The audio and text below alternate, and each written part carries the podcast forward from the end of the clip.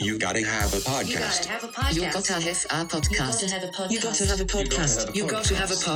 You gotta have a podcast. You gotta have a podcast. You gotta have a podcast. You gotta have a podcast. You gotta have a podcast. What's up, everybody? Welcome to You Gotta Have a Podcast. I'm Angela Palladino, and this is the very first episode of the podcast that everyone told me I just had to have. Wow. Uh, I've been told for years by managers, agents, gatekeepers, whoever, that if I want to be a comedian, I got to have a podcast. But I disagree. I was really resistant to this idea for so long, you know, because I just didn't feel like I had a need to have a podcast. I, I didn't at the time have anything that I wanted to say or talk about. And and I was kind of, you know, really put off by the idea that you have to do something. You know, is there really any set path for any of us to be what we want to be? I just don't believe so. And it made me so goddamn frustrated for so long that I kept being told that there was this one way to do things. It's like, who decided? So I started talking to fellow creatives about all the things that people told them that they just absolutely had to do. And the conversations were hilarious and frustrating and these like deep dives into what we do and why we do it. And so now it's a damn podcast. Episodes will consist of conversations between friends and fellow creatives, comedians, writers, musicians, filmmakers, you name it, about the so-called rules of the game and if they matter or don't, and why we feel compelled to either follow them, sometimes to a fault, or break them and do things differently. Today, for the very first episode, we go deep about the importance of maintaining your personal tenets in the craziness of the entertainment industry in a conversation with my dear friend and frequent collaborator, Tracy Soren. Tracy is one of the best goddamn people I know. She is a comedian, writer, actor, and podcast queen as senior producer and head of New York operations at the Forever Dog Comedy Podcast Network. And her and I had a great conversation about keeping a moral compass, maintaining boundaries, and most importantly, being fucking kind to people, like acting like a human in this crazy world. I loved this conversation, and I think that you will too. Here's my conversation with Tracy Soren. But I, I haven't, yeah, to not perform, I, I, I, it's so, for a while I was just like, okay, I don't really, you know, we talked about it. I don't really, I'm like, okay, I'm not, I'm fine not performing. Yeah. And, but now I'm kind of like, no, I kind of miss performing. I don't know. I'm like starting to get there, I guess. Yeah, I feel you. I am the same way, really just about stand up. I think like, I, like yeah. I've kind of gotten the sketch bug out of me. Like, I see other people making sketch videos right now, and I'm like, I have no desire to do that. No, like, thank I you. I could be performing. God, no, thank you. But, like, I miss yeah. I miss stand-up. I miss being in front of people and just being able to talk. I think the energy of the room is fully what I miss. I think that energy and that connection yeah. in whatever way and creating those spaces. I think Walt did a good job, at least, you know, from our perspective. I mean— I'm not in the audience. I don't know. But I think from our perspective, uh, we do a good job about creating a good space. Yeah. And I think that like with, with the mic and all the stuff, the open mic I host, all that stuff that you've co-hosted a few times, like it just was like making those spaces for people is really what I miss. And it it's. Yeah. It's energy. It's like, well, yeah. where are we getting energy from? Nowhere, nothing, no it's one. It's only getting sucked out of us. We're only giving yeah, it away. It. That's all we're doing. That's it. And then we have to somehow figure out how to replenish, and here we are. I haven't it's figured it shocking. out yet. Like, I know. I'm like, it's really shocking. Yeah. Ugh. It's ugh. It's it's just so fucking crazy. But also, this year has been like really interesting. I feel like because I've just been doing so many different things than I have ever done before. I don't know. I mean, that's good. That's good. I, I've been feeling a little, you know, I work and I feel a little, uh, it's hard to maintain, you know, the hours are weird and and sometimes shift. And I think I've wanted to do something creative, but I, I just don't know. And then I just end up not having the energy. Mm-hmm. So I feel like oh, I'll get there, I guess. Yeah. I'll do something, but. I have bursts is what, like, I had like a couple weeks in August where I was like writing a lot. And then that like stopped. and then, yeah, and then you're like, okay, I did it. Yeah, right? No, it's yeah. over. Okay, we did it. We're we're, we're done. done. Um, it's just so. Also, like, who gives a fuck anymore is kind of how I feel. Like, No, truly. Nothing matters. Everything is weird. Mm. It's just fucking bananas. It's ba- banana. And I banana. I just feel like like this year is taken like so much of the energy that you would like I would normally spend thinking about my career or like comparing myself to other people mm-hmm. or all that stuff. This year has just taken all of that energy on other shit. So I'm like, I don't have the I just don't have the fucking force within me to like give a shit about what anyone thinks about what I'm doing with as far as comedy or writing or production or whatever. Fully. I mean, fully. I mean, I, I've said, I, I think I've, you know this, I, I deactivated Twitter. Mm-hmm. I just got to a place where I was like, I, I, I don't need, I don't want it.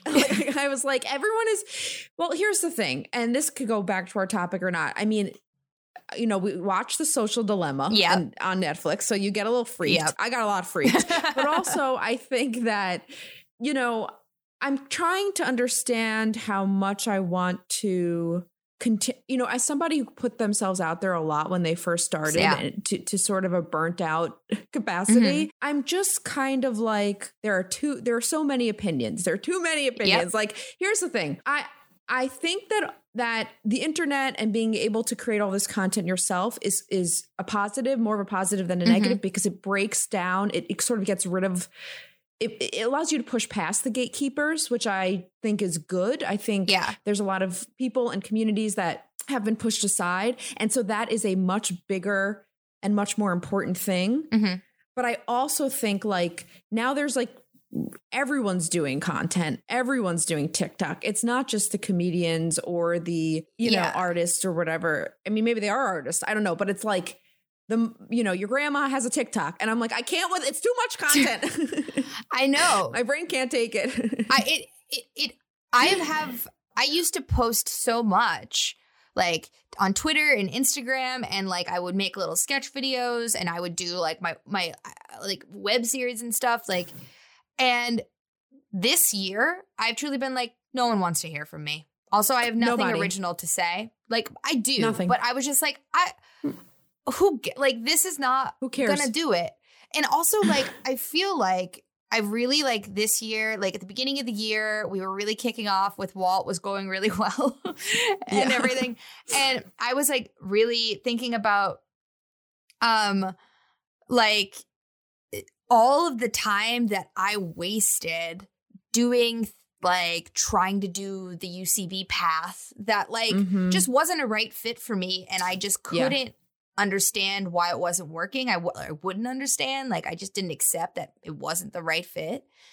But yeah. then, like, when I really started, you know, getting into stand-up, I was like, oh, this is, seems like a much more natural fit. And it felt, like, a lot better. And then this year, when – live sketch was taken away from me. I was like, I, oh yeah, like me doing other things, like going back to my roots of like, I started as a writer and like writing a lot more. I know. Yeah. It's like more natural. It just like, it's kind of like forced me to be like, oh, I was trying to fucking stuff myself into stuff an Angela sized person into a not Angela sized hole.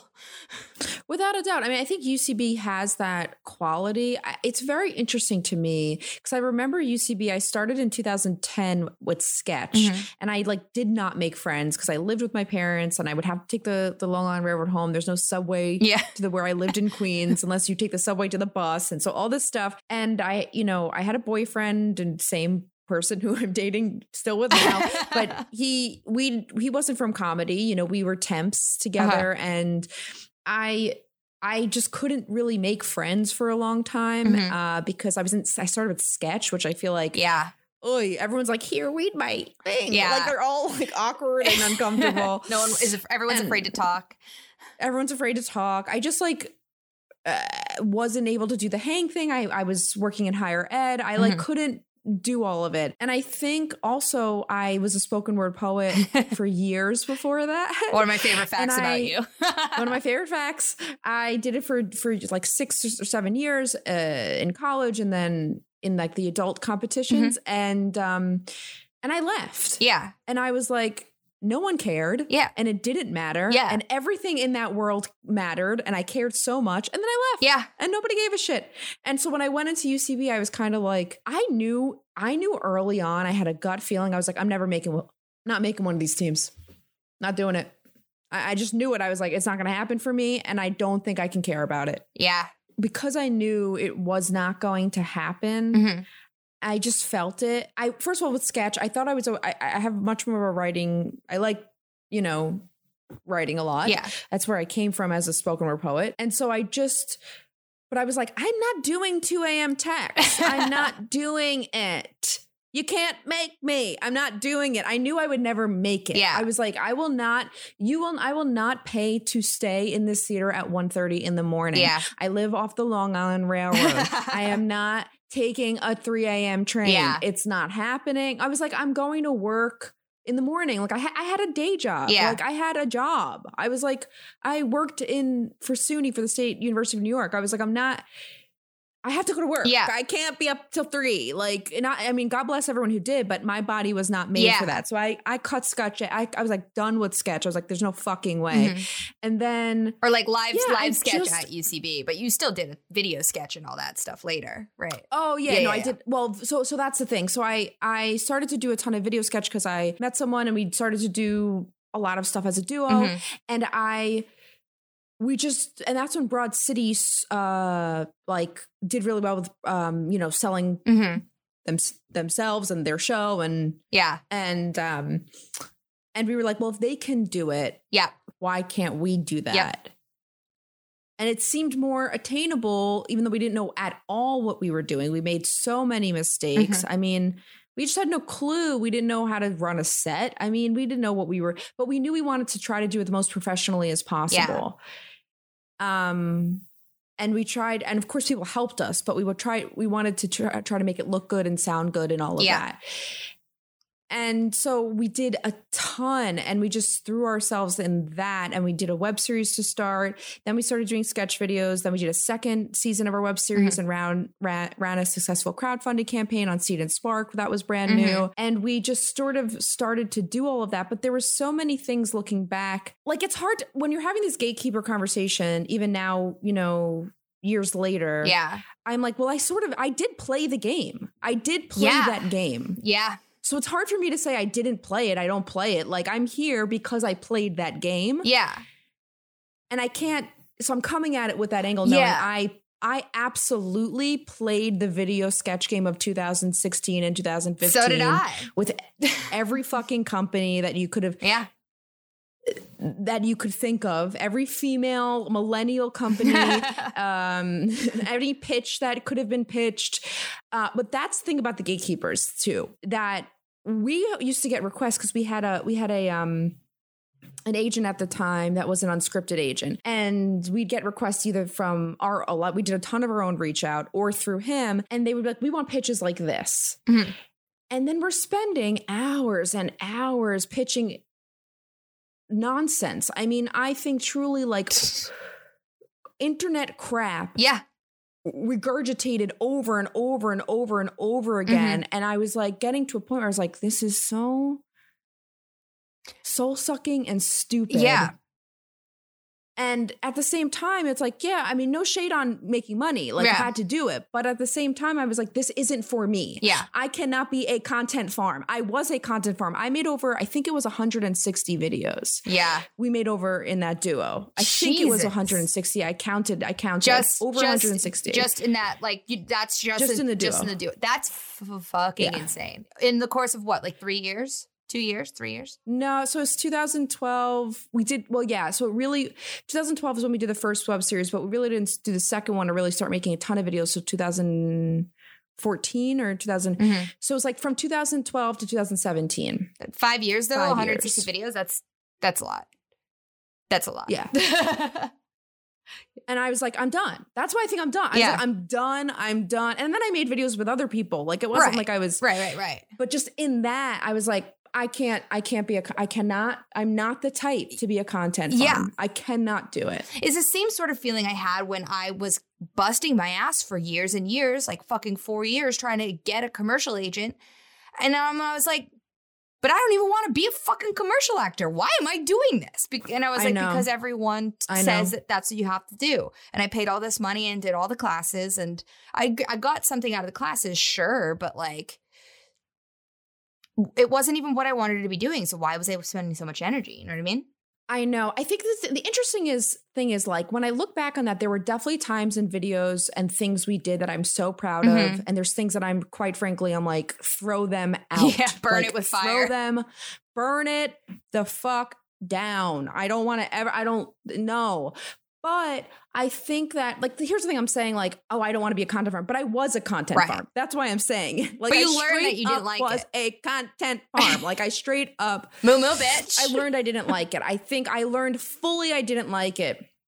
I, I learned once, once, you know, we, we decided, that's why I learned, I was like, this isn't for me. Mm-hmm. We started doing solo stuff and I was like, I'm fine to not be in front of the camera when it's not something I really want to be, or money. Like straight up, we need money. So yeah. like, or, or if it's for money, like commercials are great money. Yes. So, but there's times when, when it, it, like it, it is one of those things. So it's like, I, I got a lot of, I got a lot from doing that though. Yeah. I got a lot from being a content farm, but I killed myself in the process. Yeah.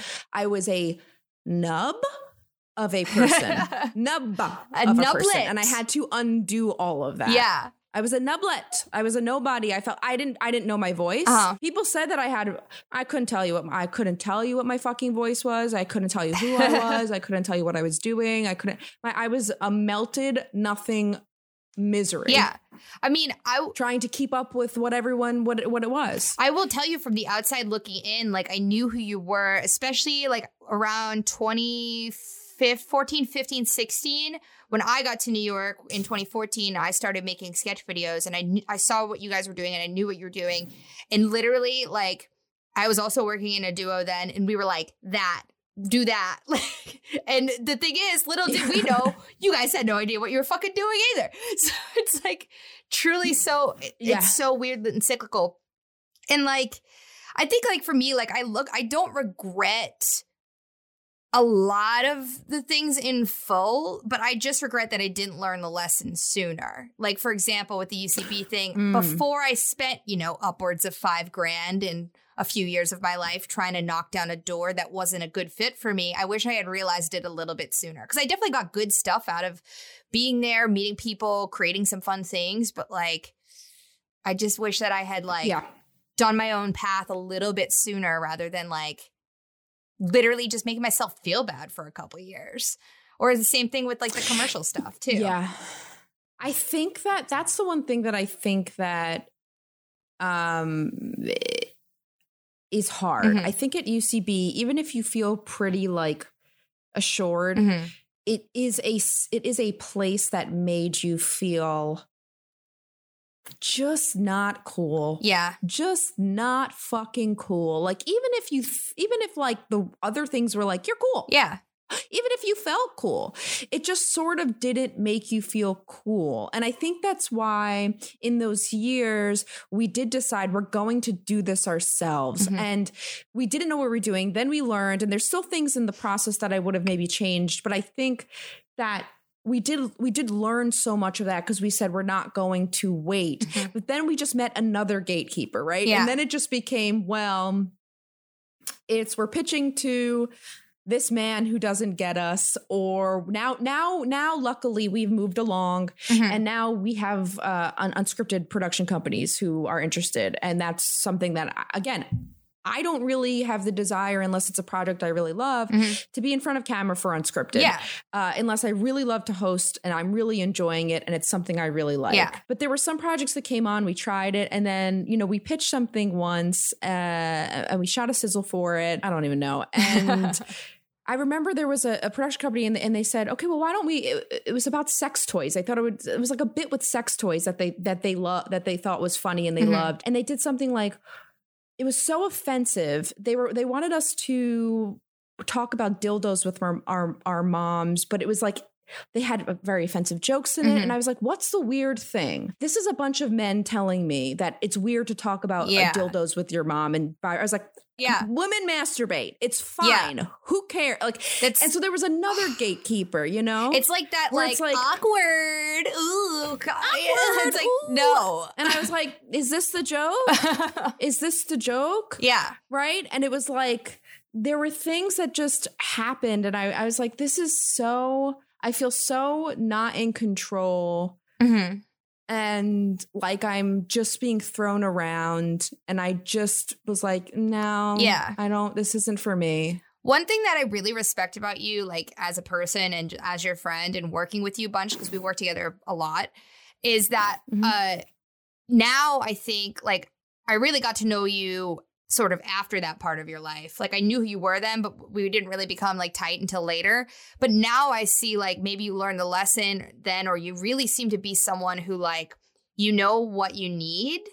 And like, like, for example, like the whole, like, I'm not going to kill myself to be out till three in the morning doing a tech. Like, you know what you need and you don't, and you're just like, that's not for me. Or like you, you do seem to like now have a really good sense of like, when it's not going to be like good for yourself as a human person and putting your foot down, yeah. which is nice and honestly admirable, like truly. I mean, I think that the way, this is why this conversation, I was thinking about it before I came on, is interesting, because I think I did, people didn't realize this mm-hmm. because I wasn't so open about it, but I did push myself. Mm-hmm. I did pass every boundary. In a lot of ways, I had zero boundaries. Yeah. In some things, and it killed me. Yeah. And I said, well, never again. Mm-hmm. Well, never again for me, that I can't do it. Like I, I always, t- this is what I'll say. Nicole Dressel, who was a teacher at U C B, she's a, yeah. she's a television writer. She directed the, the first um, web series, season of the web series. And I, we, I really we had a great talk uh, when I was working th- things out. I didn't know what I wanted to do. I felt kind of behind after I said, I'm not going to do all this stuff mm-hmm. anymore. And she, she doesn't remember doing this. I told, I told her she did this, but she put her hand on my shoulder. We were getting coffee and she said, you know, for, for, cause she's similar, I guess, in things mm-hmm. like she's aware of what, what, of, of, of maybe pushing herself or not. And she said, well, you know, it, for us, it might just take a little bit longer. Yeah. And then I went, oh my God. And that like, ch- for some reason that like hit me. And I was like, I think I'm fine with that. Yeah. Yeah. And it's, that's the sort of thing that like, I've really come yeah. to terms with this last like couple of years. It's like, I, I was trying to be the things that I thought I needed to be. I literally had a list in my notebook that was like the things you need to have. And it was like, yeah. you got to have a couple of pilots. You got to have a spec. You got to have a spank that's running. You got to do, mm-hmm. you got to have a fifteen minute set for stand up. You got to, and then I was just like, wait a minute. I can't be all things to all people. I just need to figure out what no. I do best and focus on those things. And then when I started doing that, it was just like a weightlessness that was a lot easier to create and like a lot more fun to just like do the the few things that I liked doing and fuck all the rest. And it was a lot easier to kind of let go of that, to be honest. As, like when U C B did shut down in New York and I, even with the pandemic, it was so much easier to be like, oh, what a weight lifted. Like, I don't even have to worry about like what's happening there when I'm not there anymore, you know? I mean, here's the thing. Also, I think that was a that was a, a downfall of your hero, right? Like, yeah. It, a little bit. Not even if you were like, fuck U C B at that point, which a lot of us were. I think it was just like, well, really, really all of, you put your trust into this institution and look what look how they treated everybody. Mm-hmm. Look how it's been going all along. Yeah. And that to me is a sick. Uh, uh, I I loved U C B for all the people that I've met yeah. and all the the connections and, and, and fun times, and having a community that had sort of a, a shared want or value or whatever. Mm-hmm. But I think that there was a lot of times where it was just kind of like, like you said, eventually we all, we all have to realize we can't do everything. Mm-hmm. And U C B did make you kind of feel, and a lot of the places make you feel like you need to have everything. You need to have everything ready. And again, I know I'm talking about this already in a position right now where I have a job in, in the industry. But at the same time, mm-hmm.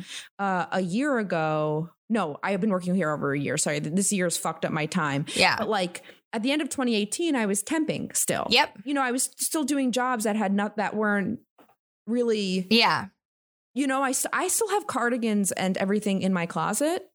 Because I know I might have to go back to temping at any time. Yeah, absolutely. I might have to go back into an office. Yeah. So, but at the same time, I'm like, I understand I've sort of broken through a threshold now at thirty-three that I feel pretty comfortable being like, okay, well, I could probably get an, uh, you know, I could probably figure it out, even though I think right now I'm I'm pretty secure, but mm-hmm. you know what I mean? Um, so I understand I'm having, again, I'm, I, I am totally understand I'm having the conversation through that lens. Yeah.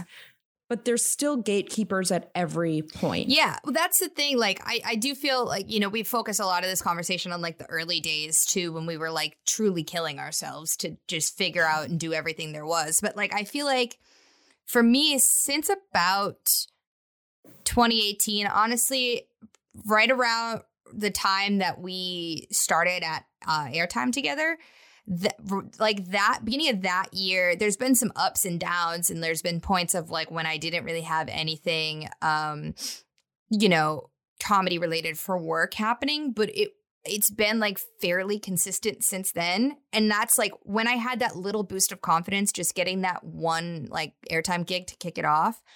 It mm-hmm. like helped me kind of be like, fuck it to a lot of the other shit that like I was like.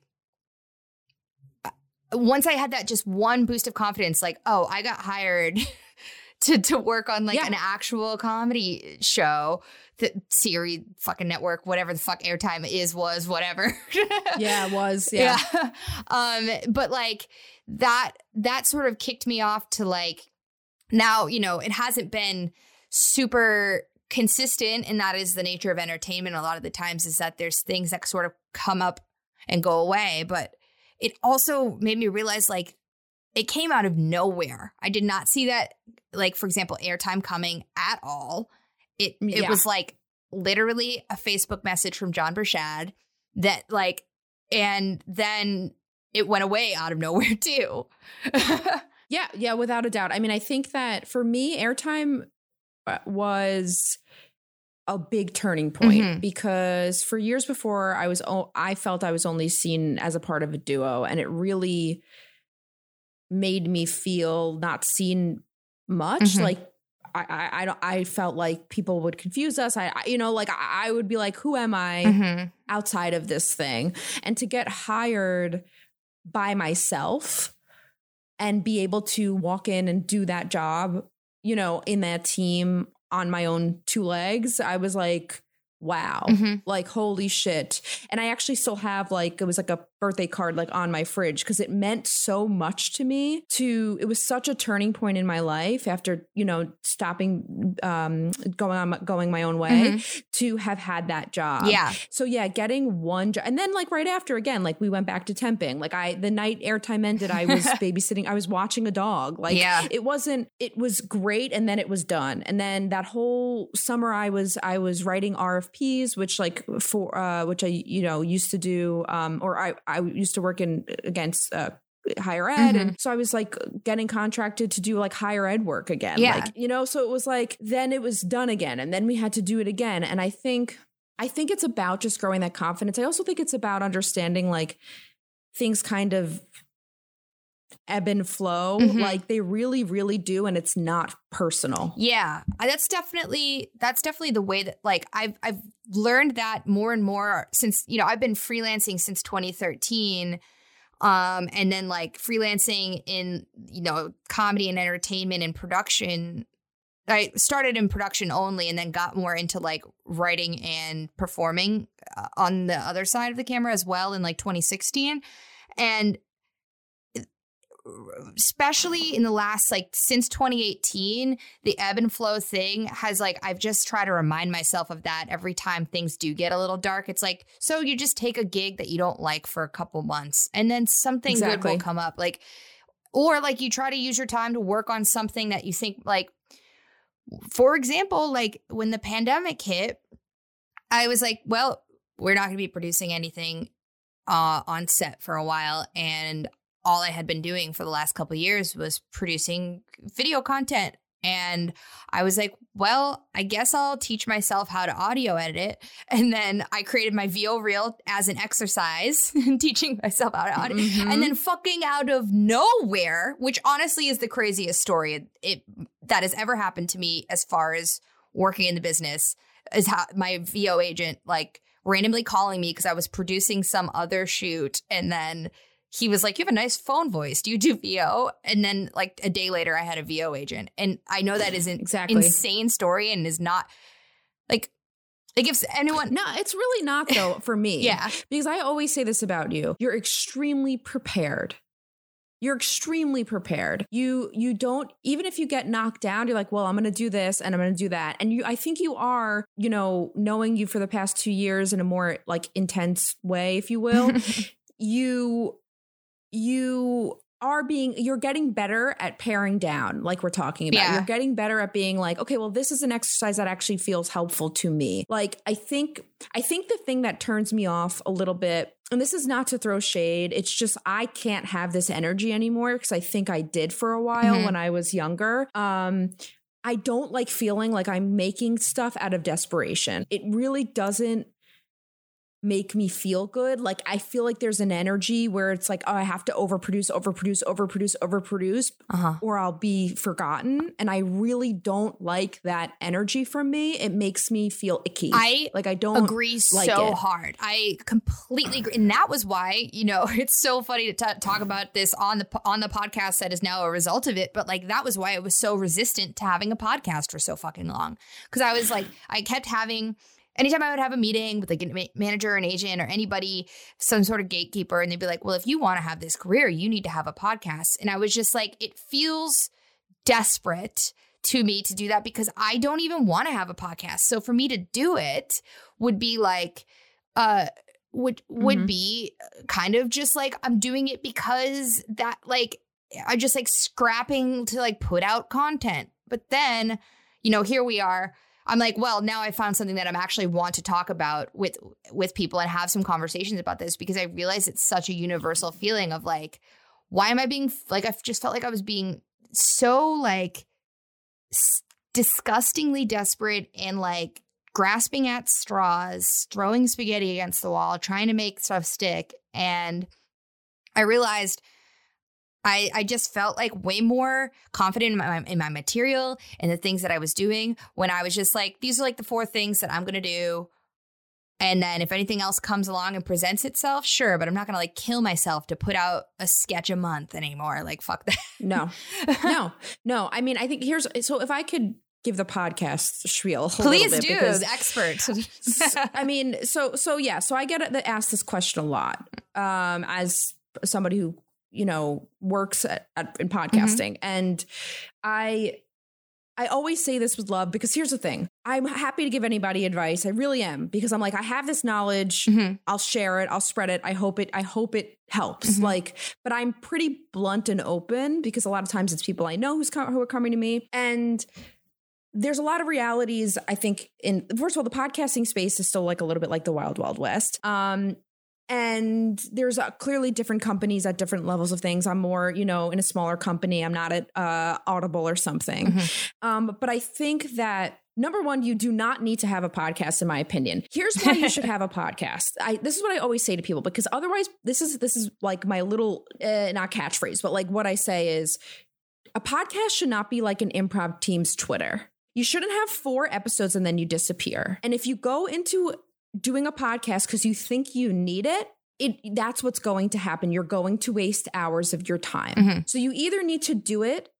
it. First of all, a podcast shouldn't be the only egg in your basket, unless you really love podcasting and it's the only thing and, and you're really into it, right? Mm-hmm. But you cannot go into podcasts, or especially now we're in, in the pandemic when everyone is sort of making a podcast, yeah.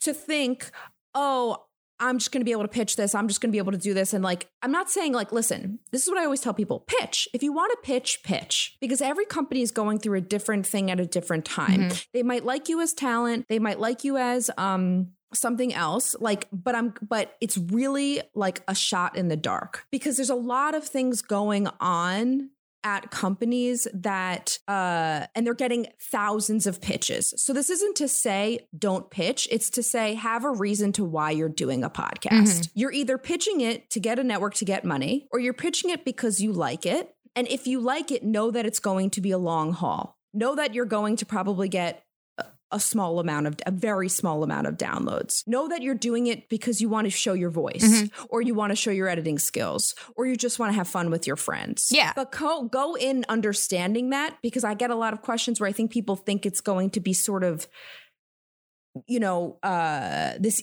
not an easy climb, but I, th- I don't think people understand like, like, how many podcasts are out there. I know that sounds crazy because yeah. clearly people do, but I'm just kind of like, do not start this. You will be wasting your time. You will be truly wasting your time unless you have a clear reason why you're doing it and understanding that you might not get the response back from it. Yeah. You have to do it for you. Absolutely. I mean, you said that to me and I was, well, I w- already kind of had that mindset when I was coming into it because I was like, I don't want to fucking do this for anyone else. I know it's like an impossible hill to climb.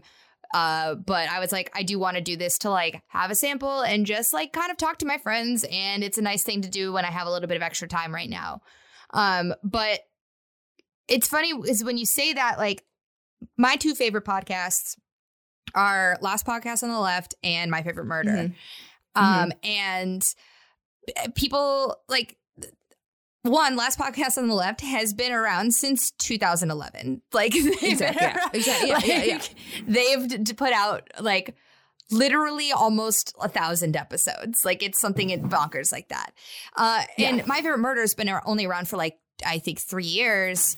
Um, but and they kind of blew up out of nowhere and got very popular very quickly. But mm-hmm. it's not out of nowhere in the fact that the two hosts of that podcast were already like, Like Georgia Hardstark had like a Food Channel or Food Network show, yeah. and like Karen Kilgariff was a head writer for Ellen. Like they were known, uh, and she's like a stand-up. Like they were known in a way that like some like I'm not so naive to think, and I I totally agree with you that like most people, even though like I'm a comedian, I perform. Some people in the comedy community in New York specifically only know who I am. That is not enough to get a well, blow up idea is- out of nowhere.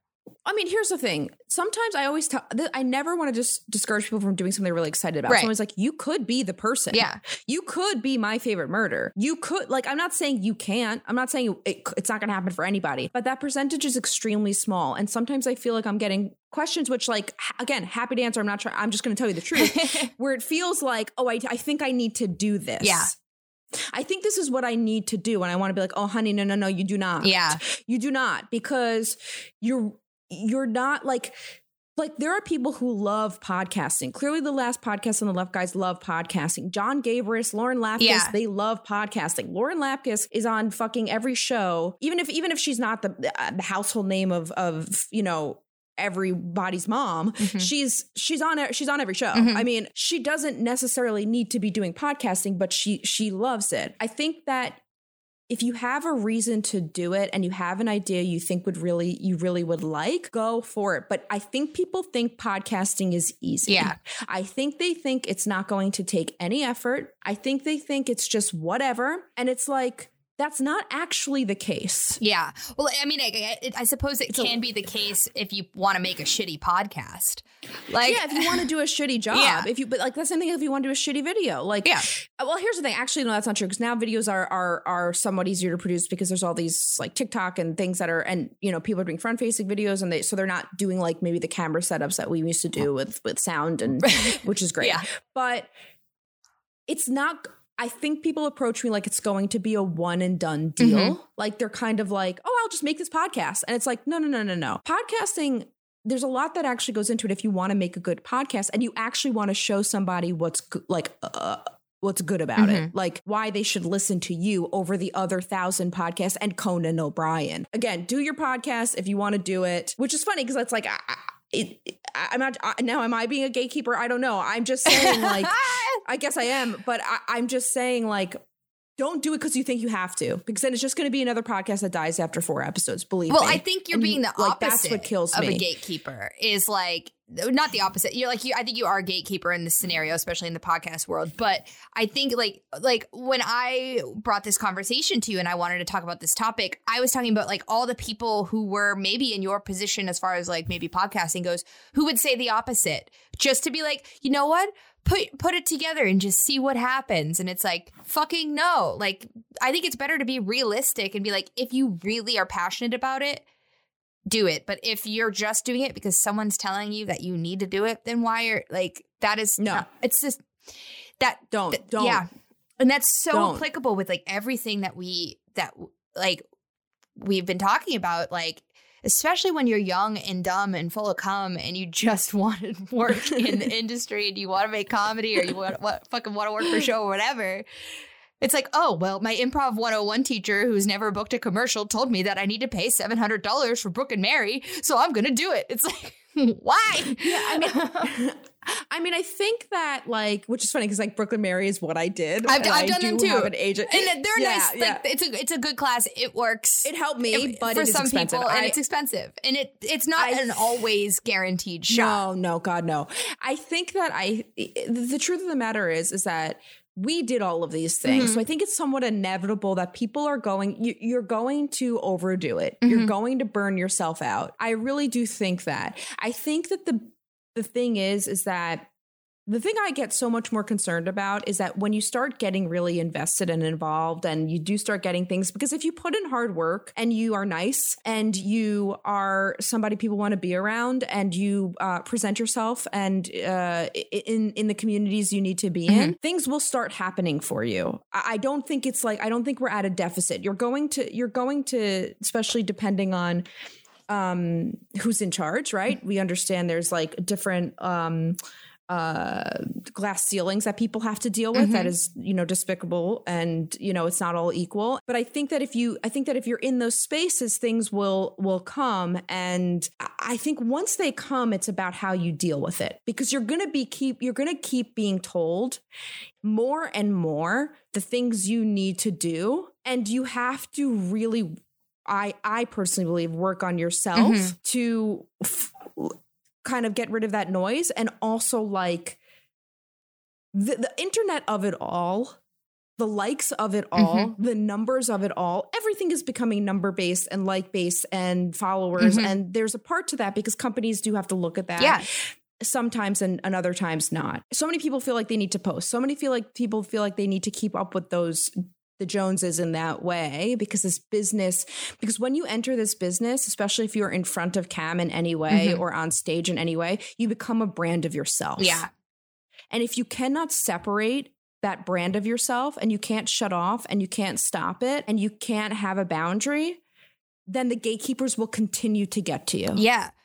I mean, I, I feel like I really realized that like fully, like I, you know, you always, I always would be like, yeah, like, you know, I don't want to be the person who's like a caricature of themselves.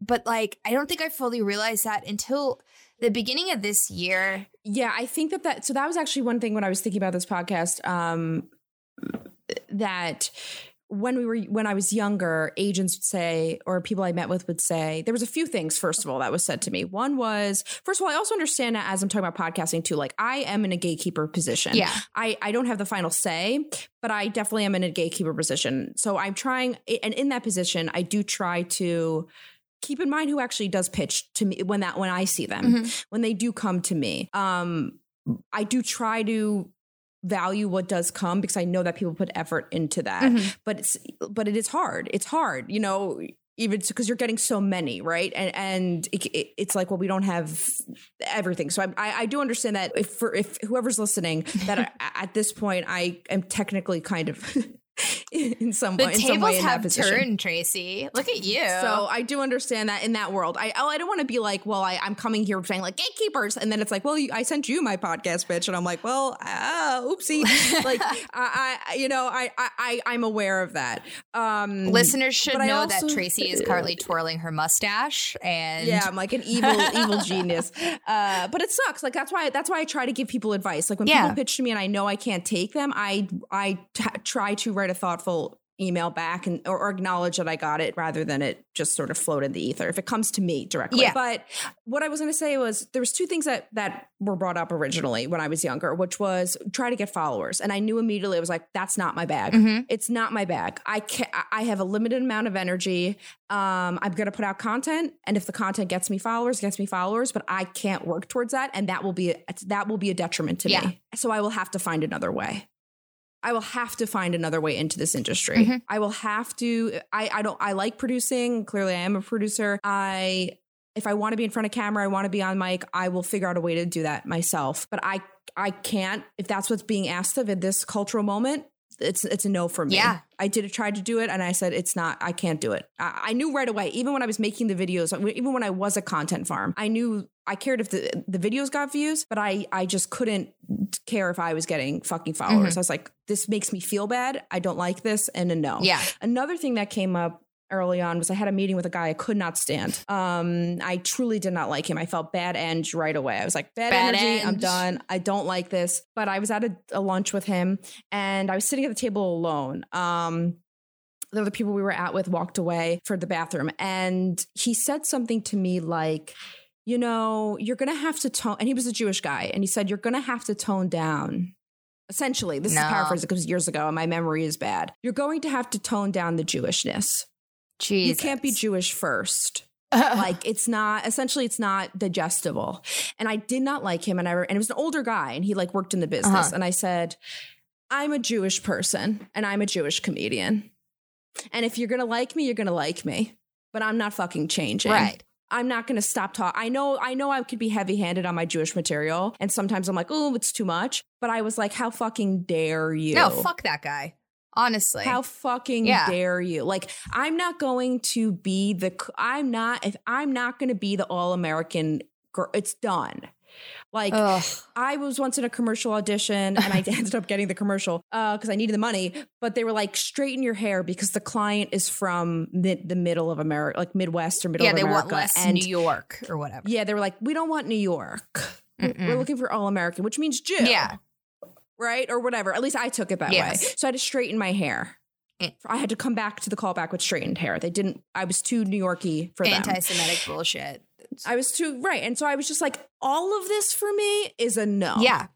As like it I should did, be. I, I, I should say, I should say that because I did straighten my hair and I did get the commercial, but I knew that I was doing it for money. Like I knew you gotta I pay was those like, bills. I, I had to pay my bills. It was a fucking commercial. Yeah. I had to pay it. But at the same time, I was like, that is a commercial that I'm doing for fucking whatever. Yeah.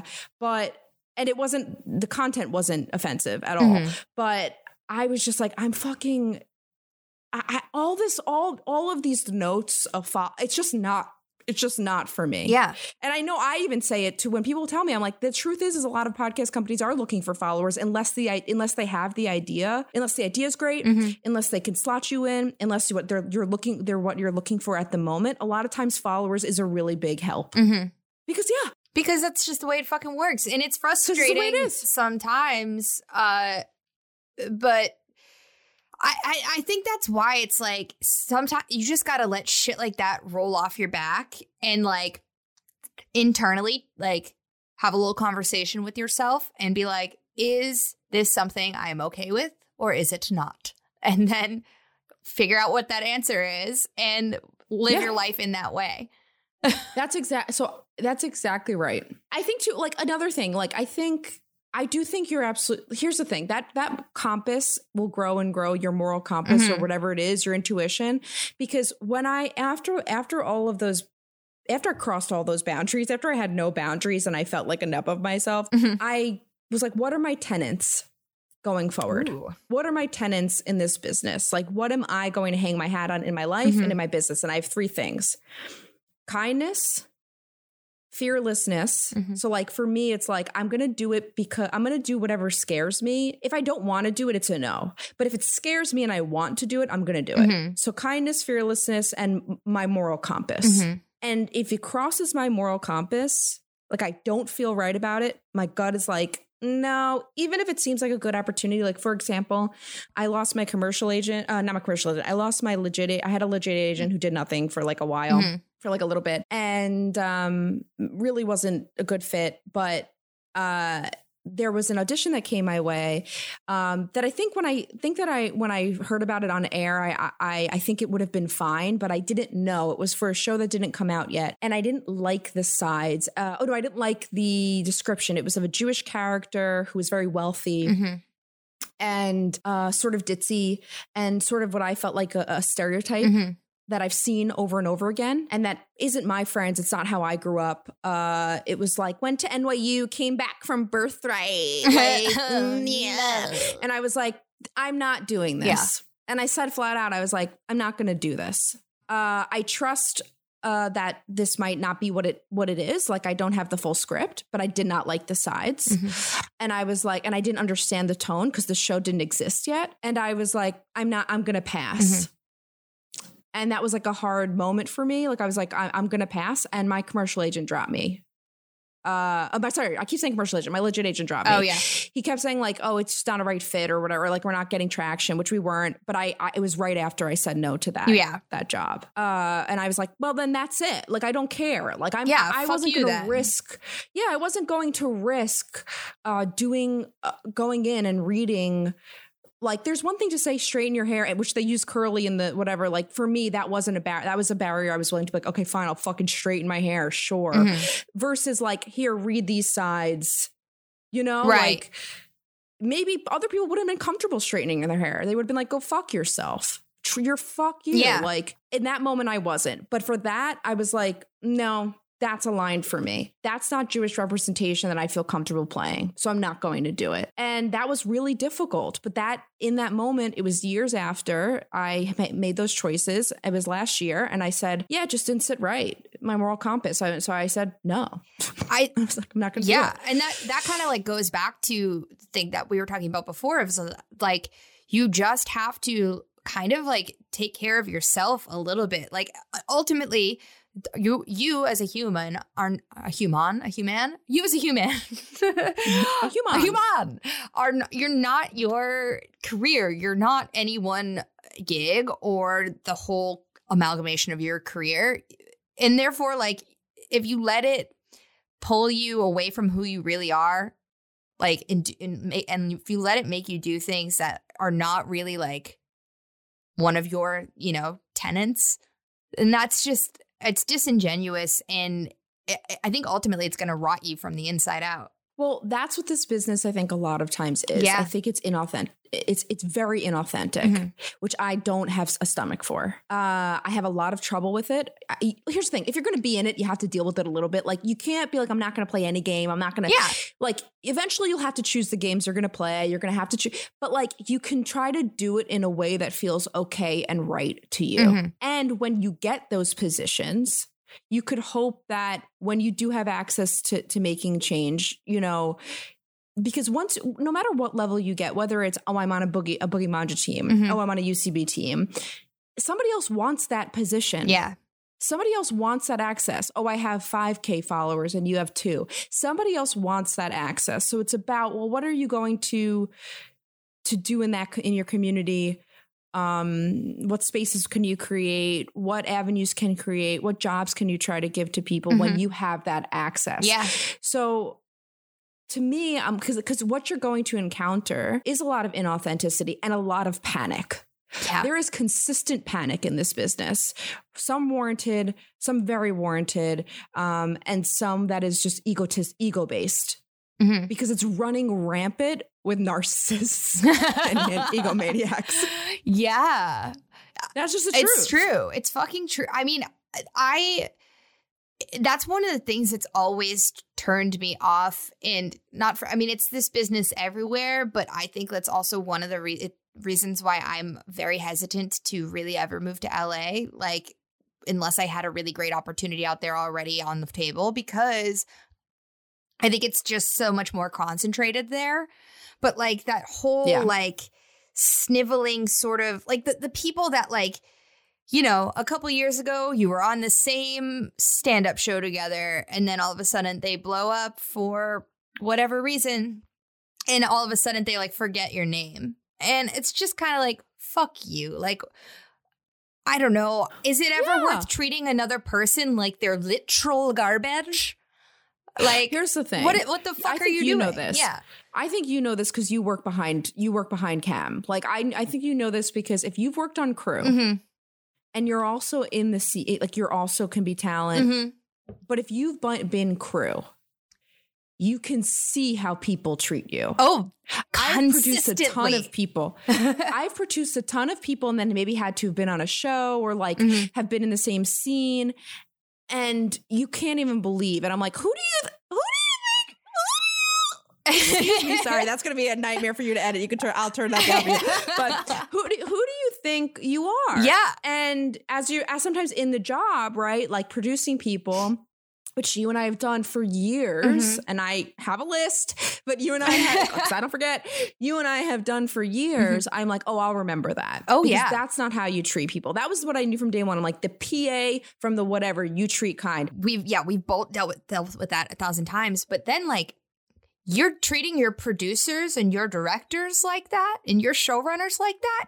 Guess what, bitch? They're not going to fucking hire you next work. time. Like, good luck. Like, that. one thousand percent. That's the thing. That has happened to me so many times where I have so many hired times. people I knew from uh this the comedy community, people that I maybe even considered friends. And then, like, I'm the person putting my neck out, hiring them for something that I'm producing or directing. And then all of a sudden, they're turning around and treating me like garbage when we're on a stand-up show together the next time. And it's like, cool, I'm going to remember that. I'm not going to hire you again. Like, it's so wild to me because I understand it comes from a place of insecurity. Yeah. But that's why this, that's why it's like, I wanted to, if I could, if I could give a, a shout out, to, uh, give a, a hit, uh, whatever, to anybody who's in entertainment, mm-hmm. make other friends. Have other friends that are not comedians, that are not entertainers. Yeah. Like, my friends from growing up, like, don't know. Like, that was one thing I realized that I'll, I, I, I know I've probably said this to you, but just for the world, like, when I let, when I, if I said a name of a spoke, a famous spoken word poet to you, you probably wouldn't know who they are. Nope. But when, but back in the day, I was like, oh my God. And it's like, they don't, nobody, half the people don't fucking know you. Like, let's just have kindness. Uh-huh. Let's create spaces and energies where people feel like they can enter. Mm-hmm. Because this hierarchy is inevitable, but it's exhausting. Yes. It is. And it's it's it's insane because you're going to be – and then when you're knocked down a peg, which you will inevitably be, mm-hmm. it's not also fun to watch people dance on people's graves. Like, no. let's all just like – let's all – like, I cannot – I cannot stress – and I'm sure I maybe – like, you, people can be socially awkward. People, like, I'm not saying, like, give people a chance. Mm-hmm. But there's people, there's definitely things where you're like, this is unnecessary. And this business causes such vanity that people lose themselves. Mm-hmm. And they lose their kindness. And they lose normal respect. And I'm like, everybody's got to just, like, go upstate for a minute and take a hike. Like, go, relax. Like, go talk to your aunt. Yeah. You know what I mean? Like, let her, let her talk to you about uh, uh, Dancing with the Stars for three seconds. Like, come back to earth. Yeah. I think, I, you know, I think that's one of the things. I guess it's every community, whether it's, uh, you know, entertainment, comedians, uh, you know, spoken word, whatever. But it's like you get so bogged down in uh, wh- who everyone else is talking about and who's like the next big thing or who's the thing that everyone's hating today. And it's like no one else in the whole fucking world cares about this at all. Like, they don't know. They don't care. It's just like, yeah, I mean, it's like perspective. Take your take your accomplishments. I'm not saying mm-hmm. like don't diminish them, but if if it's your if you're, it's going to morph you into being unkind, then it's so boring. Honestly, yeah. It's like, okay, and it's not helpful for for the team that is inevitably making the thing. Yeah.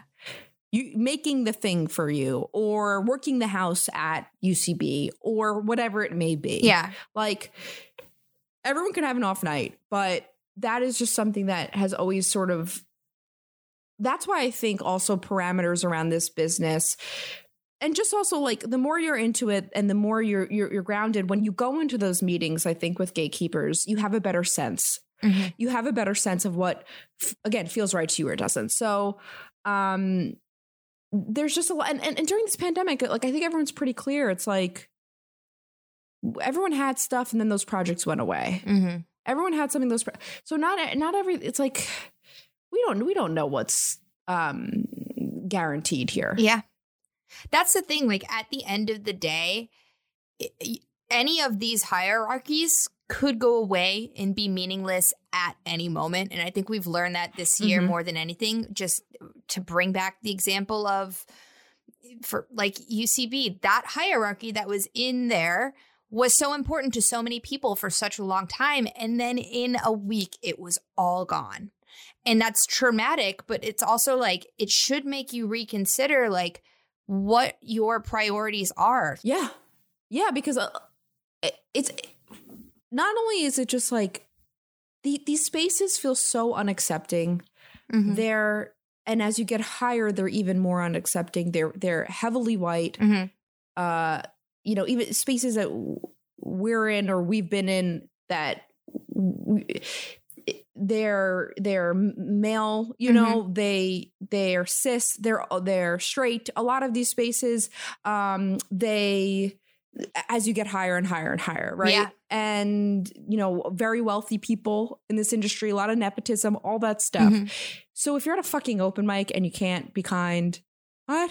Like, yeah. There's already going to be all of this other stuff.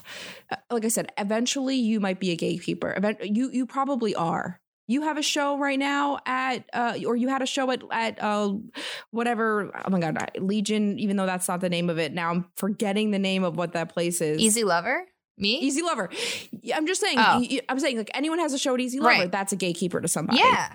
We were, we had a show at Union Hall. That was a gatekeeper. To, we were a gatekeeper to people. Yeah. Like you've become a gatekeeper. Like even when you and I used to do sh- sets, like sh- uh, run, do sketches that were just for us. Mm-hmm. Like even in those moments, even when it was just a little video for us, we were a gatekeeper. Mm-hmm. So it's like, that's a responsibility, and sometimes you don't have all the power that you want, and sometimes you do have all the power. And how are you going to try to try to use that? I mean, there's so many, there's really just so many avenues in, into things. It, it's really crazy. It really is. And also, like, I feel like right now, this, I mean, it's these unprecedented times, but I feel like now more than ever, it, this year just kind of feels, at least to me, and like the the career things that I have had come up this year, or lack thereof at some moments, um, it feels like a whitewater rafting. You know, it's like, it's like I can't steer the boat anywhere that I want to go, but like just right. fucking try to like go with the flow of like the the rapids or whatever the fuck, you know? Like I've had, yeah. like I got to direct a commercial this year in a pandemic, and it was really terrifying and great, but it was like, great, I got to direct a commercial. I'm writing for an A and E show right now for their YouTube channel, but like right. that is something that came out of nowhere that I did not plan on, was not trying to get, just kind of presented itself. And like same thing with the V O thing. It's like I never imagined doing V O.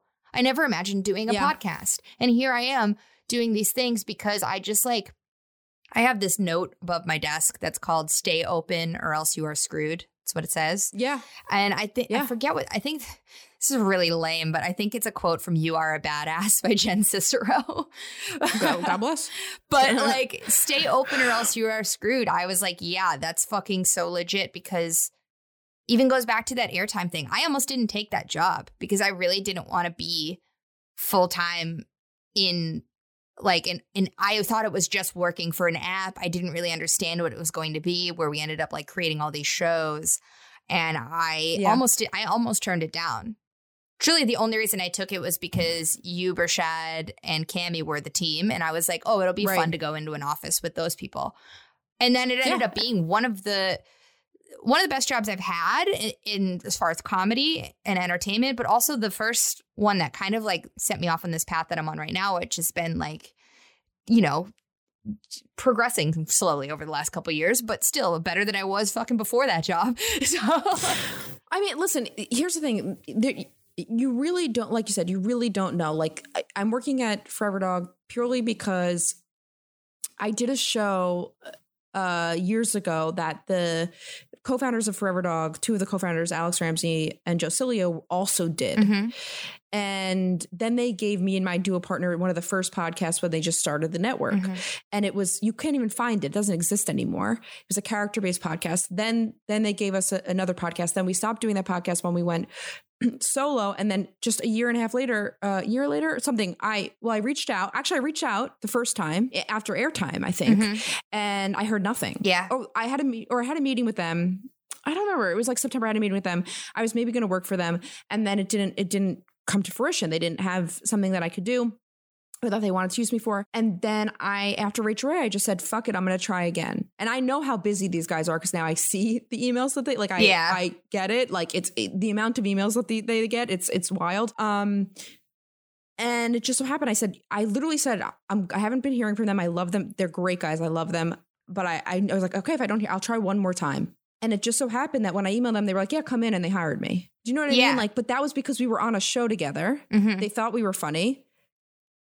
They, they wanted to, we, we, we got to know them. They wanted to, you know what I mean? Like that was for, that was years in the making, um, of just, just working really mm-hmm. hard. And they knew, they knew the work ethic. They did see the work ethic of doing one hundred sixty videos. So it's like, mm-hmm. it, it, you really don't know. It wasn't like, I was like, okay, well, I think I could do podcast producing because I did video producing and I think I could maybe figure out what, what they need. And it, I was able to just like, you're able to figure out audio editing. Like yeah. there's crossover there. Yeah. Um, so yeah, you really, you really just don't know. And I do think you have to be open. I think the anxiety, you know, I, I'm have anxiety issues and I think who doesn't, but I, I, you know, and ever since I was little and honestly working in this business and working in a more freelance capacity, um, over the past few years after I stopped working, um, full time for in higher ed, I stopped, I stopped being as anxious yeah. because going to a day, uh, the same day job for years and years and years, everything was sort of the same. And that made me more anxious. I was like, what's, you know, because I was like, well, I know all of this is the same. In entertainment, I'm always like, well, tomorrow I could have something or I could have nothing. Mm-hmm. And I have to sort of let that go. I have to just sort of, as long as I like, you know, prepare for it. Like I, before I left my day job, I had a, I had quite a bit of savings I, I saved up. I, you know, I...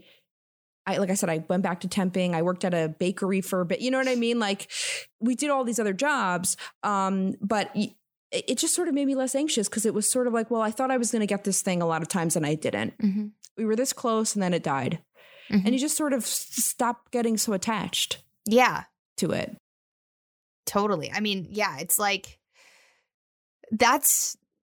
It's just fucking like letting go, let live and like let go and Living let God. Ugh. The best thing that always relaxes me, and I, I said this to some other friends, and I think that the, that there's people with with who don't think this way, but it really makes me feel better. It's like nobody cares, nobody's thinking of you. No, I mean it's and like I'm like thank God. Yeah, I mean like it's sad in a way, but it's also very freeing. It's like everyone is too concerned with their own damn selves to actually give a shit about you. It's like that thing that Julian says all the time. Uh, it's a quote from Mad Men where it's like, oh, you know, we'll be like, oh, uh-huh. what do you think about so-and-so? And he's like, hmm, I don't think about them at all. I don't, I, I don't think about them at all. I don't think about you at all. It's like Don Draper going, I don't think about you at yeah. all. Yeah, no, without a doubt. Without a doubt. So I, I just sort of like figure out. Yeah. yeah. I'm always just like f- figure out, figure out what, how you feel. It's it just figure out your own vibe. Yeah. Oh, Tracy, you'll be okay. You'll be, everyone will be A-okay. And that is a Tracy Soren guarantee. You have it there, folks. Everyone will it's be true. fine. And if you're not fine, you get money Pussy. back. That's what I say. I, that's what I've been saying over the, you just, you just got a, oh. the voice, Whoopsie. the gross voice. I, the gross voice I sp- say to my boyfriend, I go, oopsie. It's not good. It's disgusting. disgusting. Does he throw up all over the house when you say that? That's how I, that's the, yeah, like no one, I never, now Now it's on a podcast. I go, oopsie, oopsie, I made oopsie. I think I can do V O now? Yeah. With that voice? With only that voice, yes. Oh my gosh. Um, well, thank you very much for joining me. I feel like we've been talking for quite a while. Um, so, you know, I'll wrap this up, but I, this is like such a great conversation. And the, the beautiful thing about this too, is we've had this conversation just like at a bar together, probably a hundred times. So like, oh yeah. And I, that's what I miss. That's what I miss. Me too. Oh, fucking bar with a friend, fucking going to a bar with you. Your birthday was like the last. I know. Ugh, here oh, we are. Um, Do you have anything you'd like to promote or plug? Hey, listen to the Forever Dog Podcast Network. I mean, there's a lot of really good, good content mm-hmm. out there. I produce a, uh, quite a number of shows um, and just work, you know, full time for the company. um, and I'll always, I'll always push uh, Beyond with Mike Kelton because it was yes my little old baby uh, series and um, season two. It's still all of it is like because it's a, a docuseries anthology, it like still is very um present. It's not like a weekly it's show. It's like standalone uh, seasons. Yeah, standalone season. So um but but all the shows on Forever Dog are just you know, we work we work super hard in the pandemic. You do work hard in the pandemic to make some good uh, podcasting. So feel free to check out the network. There's a, something for everybody. Please do check out Forever Dog. They have so many good shows. Um, and thank you guys for listening. Thank you, Anne. Thanks, Trace. All right. Thank you, Tracy, for a fucking phenomenal conversation on what is now the very first episode of You Gotta Have a Podcast. Please check out her work on the Forever Dog Comedy Podcast Network. They have some really awesome, funny shows over there, and Tracy pours her heart and soul into them.